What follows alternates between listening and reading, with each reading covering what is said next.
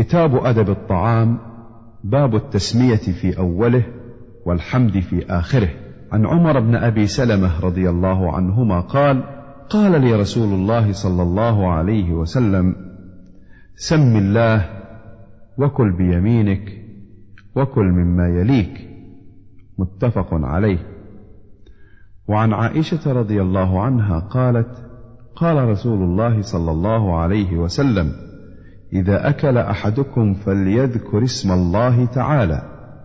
فإن نسي أن يذكر اسم الله تعالى في أوله فليقل بسم الله أوله وآخره. رواه أبو داود والترمذي وقال حديث حسن صحيح. وعن جابر رضي الله عنه قال سمعت رسول الله صلى الله عليه وسلم يقول إذا دخل الرجل بيته فذكر الله تعالى عند دخوله وعند طعامه قال الشيطان لأصحابه لا مبيت لكم ولا عشاء وإذا دخل فلم يذكر الله تعالى عند دخوله قال الشيطان أدركتم المبيت وإذا لم يذكر الله تعالى عند طعامه قال أدركتم المبيت والعشاء رواه مسلم. وعن حذيفة رضي الله عنه قال كنا إذا حضرنا مع رسول الله صلى الله عليه وسلم طعاما لم نضع أيدينا حتى يبدأ رسول الله صلى الله عليه وسلم فيضع يده وإنا حضرنا معه مرة طعاما فجاءت جارية كأنها تدفع فذهبت لتضع يدها في الطعام فأخذ رسول الله صلى الله عليه وسلم بيدها ثم جاء أعرابي كأنما يدفع فأخذ بيده فقال رسول الله صلى الله عليه وسلم إن الشيطان يستحل الطعام الا يذكر اسم الله تعالى عليه وإنه جاء بهذه الجارية ليستحل بها فأخذت بيدها.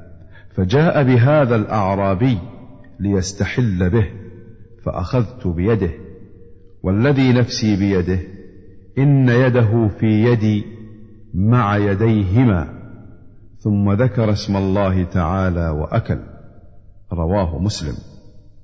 وعن أمية بن مخشي الصحابي رضي الله عنه قال كان رسول الله صلى الله عليه وسلم جالسا ورجل يأكل فلم يسم الله حتى لم يبق من طعامه لقمة. فلما رفعها إلى فيه قال بسم الله أوله وآخره. فضحك النبي صلى الله عليه وسلم ثم قال ما زال الشيطان يأكل معه. فلما ذكر اسم الله استقاء ما في بطنه. رواه أبو داود والنسائي.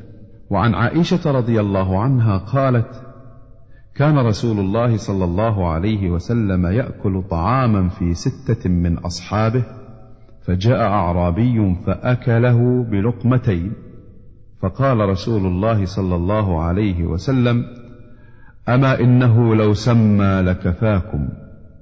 رواه الترمذي وقال حديث حسن صحيح.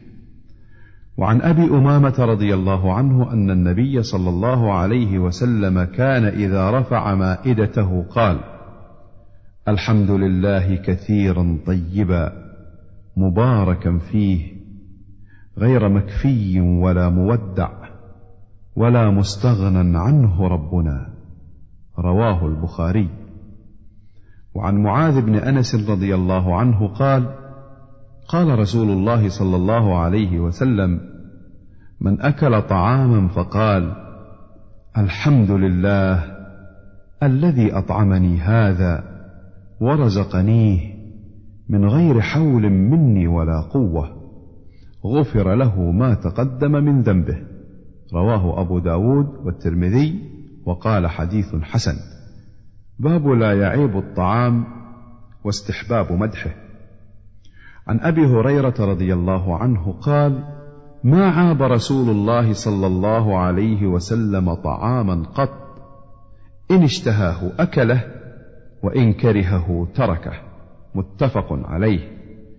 وعن جابر رضي الله عنه أن النبي صلى الله عليه وسلم سأل أهله الأدم فقالوا ما عندنا إلا خل. فدعا به فجعل يأكل ويقول نعم الأدم الخل. نعم الأدم الخل. رواه مسلم.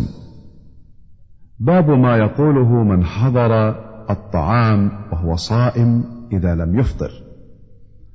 عن أبي هريرة رضي الله عنه قال قال رسول الله صلى الله عليه وسلم إذا دعي أحدكم فليجب فإن كان صائما فليصلي وإن كان مفطرا فليطعم. رواه مسلم. قال العلماء معنى فليصلي فليدعو ومعنى فليطعم فليأكل. باب ما يقوله من دعي إلى طعام فتبعه غيره. عن أبي مسعود البدري رضي الله عنه قال دعا رجل النبي صلى الله عليه وسلم لطعام صنعه له خامس خمسة. فتبعهم رجل. فلما بلغ الباب قال النبي صلى الله عليه وسلم ان هذا تبعنا فان شئت ان تاذن له وان شئت رجع. قال بل اذن له يا رسول الله. متفق عليه. باب الاكل مما يليه ووعظه وتاديبه من يسيء اكله. عن عمرو بن أبي سلمة رضي الله عنهما قال كنت غلاما في حجر رسول الله صلى الله عليه وسلم وكانت يدي تطيش في الصحفة. فقال لي رسول الله صلى الله عليه وسلم يا غلام سم الله تعالى وكل بيمينك وكل مما يليك. متفق عليه. قوله تطيش معناه تتحرك وتمتد إلى نواحي الصحفه وعن سلم بن الأكوع رضي الله عنه أن رجلا أكل عند رسول الله صلى الله عليه وسلم بشماله فقال كل بيمينك. قال لا أستطيع. قال لا استطعت ما منعه إلا الكبر فما رفعها إلى فيه. رواه مسلم. باب النهي عن القران بين تمرتين ونحوهما اذا اكل جماعة الا باذن رفقته. عن جبله بن سحيم قال اصابنا عام سنه مع ابن الزبير فرزقنا تمرا وكان عبد الله بن عمر رضي الله عنهما يمر بنا ونحن ناكل فيقول لا تقارنوا فإن النبي صلى الله عليه وسلم نهى عن الإقران ثم يقول إلا أن يستأذن الرجل أخاه. متفق عليه. باب ما يقوله ويفعله من يأكل ولا يشبع. عن وحشي بن حرب رضي الله عنه أن أصحاب رسول الله صلى الله عليه وسلم قالوا يا رسول الله إنا نأكل ولا نشبع. قال فلعلكم تفترقون. قالوا نعم. قال فاجتمعوا على طعامكم واذكروا اسم الله يبارك لكم فيه. رواه أبو داود. باب الأمر بالأكل من جانب القصعة والنهي عن الأكل من وسطها.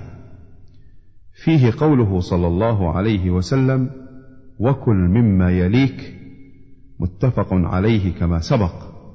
وعن ابن عباس رضي الله عنهما عن النبي صلى الله عليه وسلم قال البركة تنزل وسط الطعام فكلوا من حافتيه ولا تأكلوا من وسطه.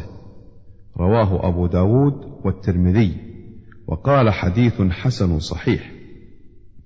وعن عبد الله بن بسر رضي الله عنه قال كان للنبي صلى الله عليه وسلم قصعة يقال لها الغراء يحملها أربعة رجال. فلما أضحوا وسجدوا الضحى أتي بتلك القصعة يعني وقد ثرد فيها فالتفوا عليها.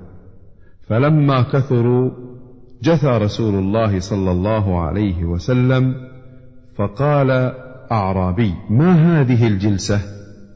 قال رسول الله صلى الله عليه وسلم إن الله جعلني عبدا كريما ولم يجعلني جبارا عنيدا.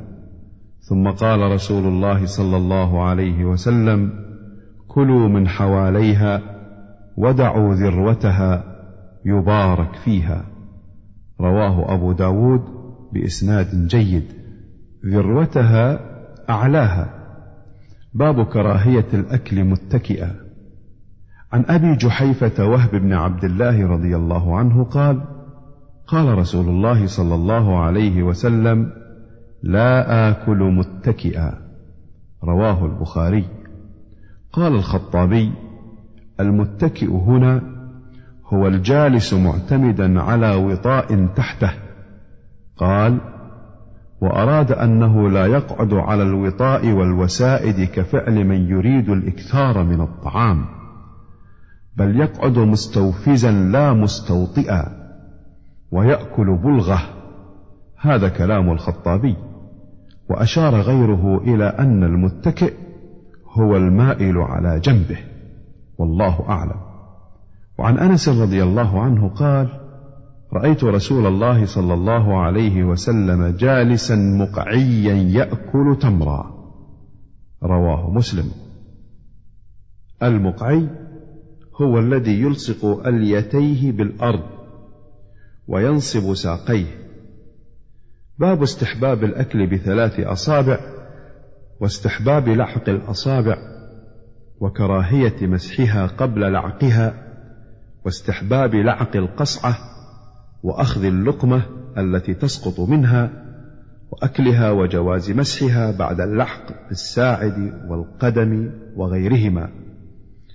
وعن ابن عباس رضي الله عنهما قال قال رسول الله صلى الله عليه وسلم إذا أكل أحدكم طعاما فلا يمسح أصابعه حتى يلعقها أو يلعقها.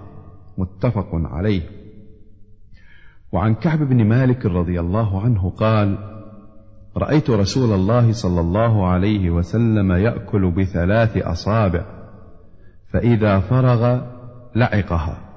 رواه مسلم.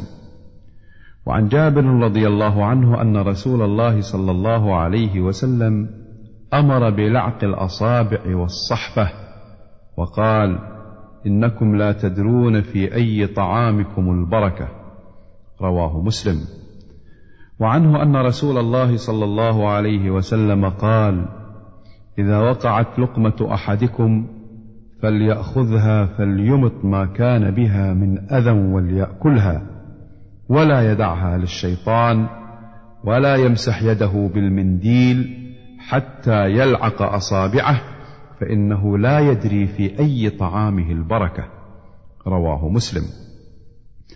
وعنه أن رسول الله صلى الله عليه وسلم قال إن الشيطان يحضر أحدكم عند كل شيء من شأنه حتى يحضره عند طعامه فإذا سقطت لقمة أحدكم فليأخذها فليمط ما كان بها من أذى ثم ليأكلها ولا يدعها للشيطان فإذا فرغ فليلعق أصابعه. فإنه لا يدري في أي طعامه البركة. رواه مسلم.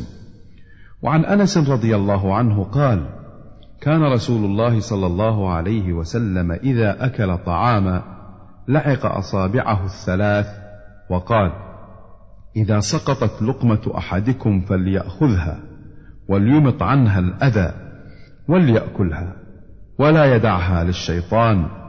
وأمرنا أن نسلت القصعة وقال إنكم لا تدرون في أي طعامكم البركة. رواه مسلم. وعن سعيد بن الحارث أنه سأل جابرا رضي الله عنه عن الوضوء مما مست النار. فقال لا قد كنا زمن النبي صلى الله عليه وسلم لا نجد مثل ذلك الطعام إلا قليلا. فإذا نحن وجدناه لم يكن لنا مناديل إلا أكفنا وسواعدنا وأقدامنا ثم نصلي ولا نتوضأ. رواه البخاري. باب تكثير الأيدي على الطعام. عن أبي هريرة رضي الله تعالى عنه قال قال رسول الله صلى الله عليه وسلم طعام الاثنين كافي الثلاثة وطعام الثلاثة كافي الأربعة. متفق عليه.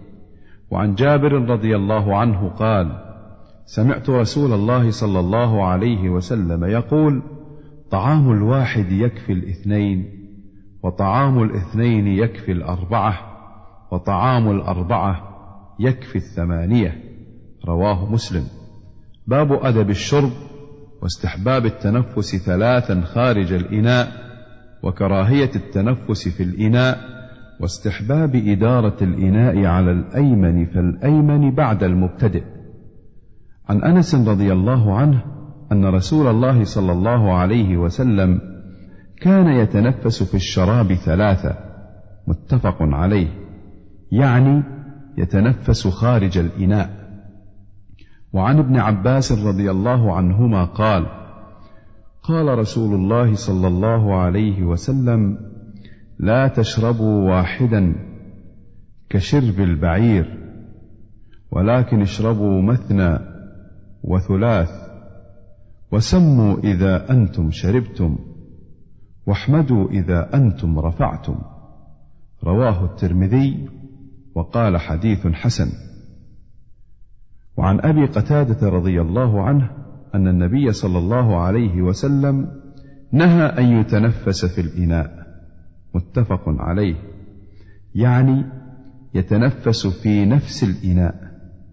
وعن أنس رضي الله عنه أن رسول الله صلى الله عليه وسلم أتي بلبن قد شيب بماء وعن يمينه أعرابي وعن يساره أبو بكر رضي الله عنه فشرب ثم أعطى الأعرابي وقال الأيمن فالأيمن. متفق عليه. قوله شيب أي خلط. وعن سهل بن سعد رضي الله عنه أن رسول الله صلى الله عليه وسلم أتي بشراب فشرب منه وعن يمينه غلام وعن يساره أشياخ. فقال للغلام أتأذن لي أن أعطي هؤلاء؟ فقال الغلام لا والله. لا أوثر بنصيبي منك أحدا.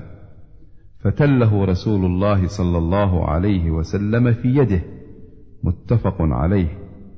قوله تله أي وضعه.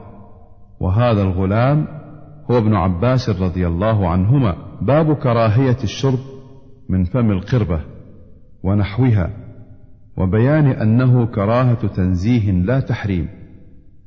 عن أبي سعيد الخدري رضي الله عنه قال نهى رسول الله صلى الله عليه وسلم عن اختناث الأسقية يعني أن تكسر أفواهها ويشرب منها. متفق عليه. وعن أبي هريرة رضي الله عنه قال نهى رسول الله صلى الله عليه وسلم أن يشرب من في السقاء أو القربة. متفق عليه.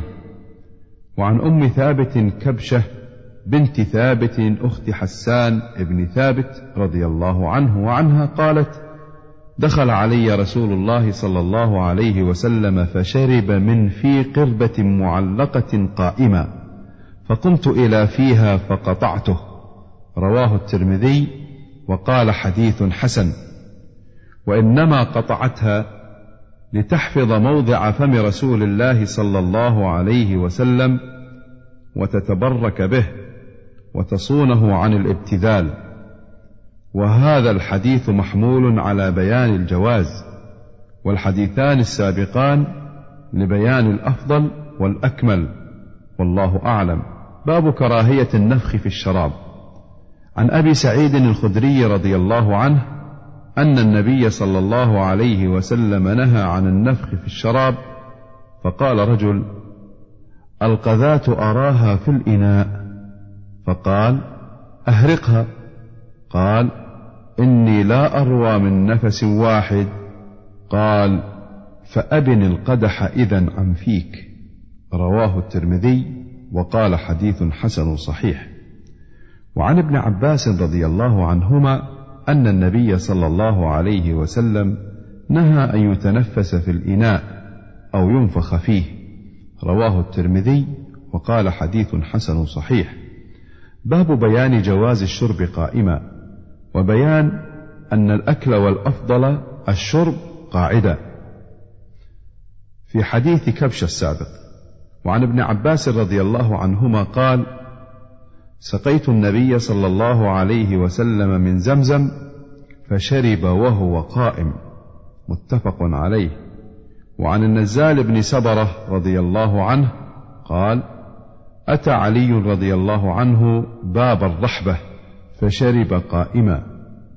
وقال إني رأيت رسول الله صلى الله عليه وسلم فعل كما رأيتموني فعلت. رواه البخاري. وعن ابن عمر رضي الله عنهما قال كنا نأكل على عهد رسول الله صلى الله عليه وسلم ونحن نمشي ونشرب ونحن قيام. رواه الترمذي وقال حديث حسن صحيح. وعن عمرو بن شعيب عن أبيه عن جده رضي الله عنه قال رأيت رسول الله صلى الله عليه وسلم يشرب قائما وقاعدا. رواه الترمذي وقال حديث حسن صحيح. وعن أنس رضي الله عنه عن النبي صلى الله عليه وسلم أنه نهى أن يشرب الرجل قائما. قال قتادة فقلنا لأنس فالأكل؟ قال ذلك أشر أو أخبث. رواه مسلم. وفي رواية له أن النبي صلى الله عليه وسلم زجر عن الشرب قائما.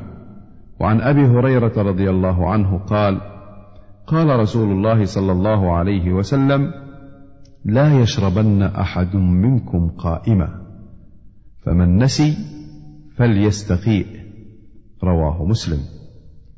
باب استحباب كون ساقي القوم آخرهم شربا عن أبي قتادة رضي الله عنه عن النبي صلى الله عليه وسلم قال ساقي القوم آخرهم. يعني شربا رواه الترمذي وقال حديث حسن صحيح.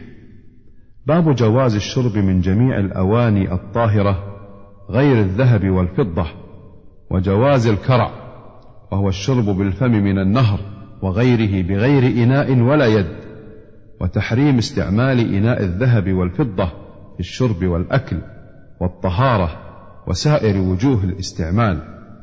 عن أنس رضي الله عنه قال حضرت الصلاة فقام من كان قريب الدار إلى أهله وبقي قوم فأتي رسول الله صلى الله عليه وسلم بمخضب من حجارة فصغر المخضب أن يبسط فيه كفه فتوضأ القوم كلهم قالوا كم كنتم؟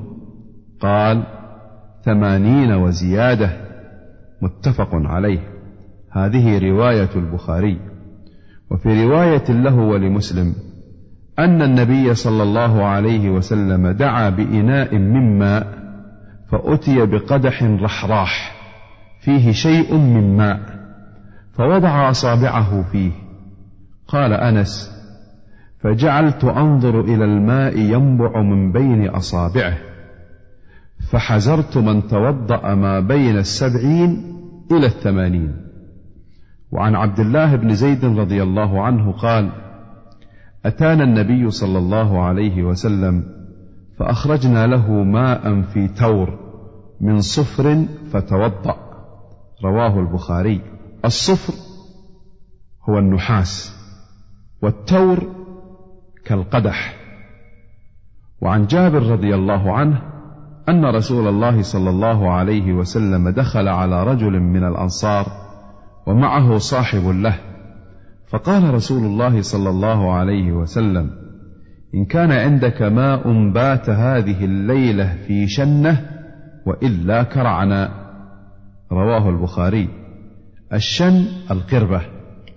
وعن حذيفة رضي الله عنه قال إن النبي صلى الله عليه وسلم نهانا عن الحرير والديباج والشرب في آنية الذهب والفضة وقال هي لهم في الدنيا وهي لكم في الآخرة. متفق عليه. وعن أم سلمة رضي الله عنها أن رسول الله صلى الله عليه وسلم قال الذي يشرب في آنية الفضة إنما يجرجر في بطنه نار جهنم متفق عليه. وفي رواية لمسلم إن الذي يأكل أو يشرب في آنية الفضة والذهب. وفي رواية له من شرب في إناء من ذهب أو فضة فإنما يجرجر في بطنه نارا من جهنم.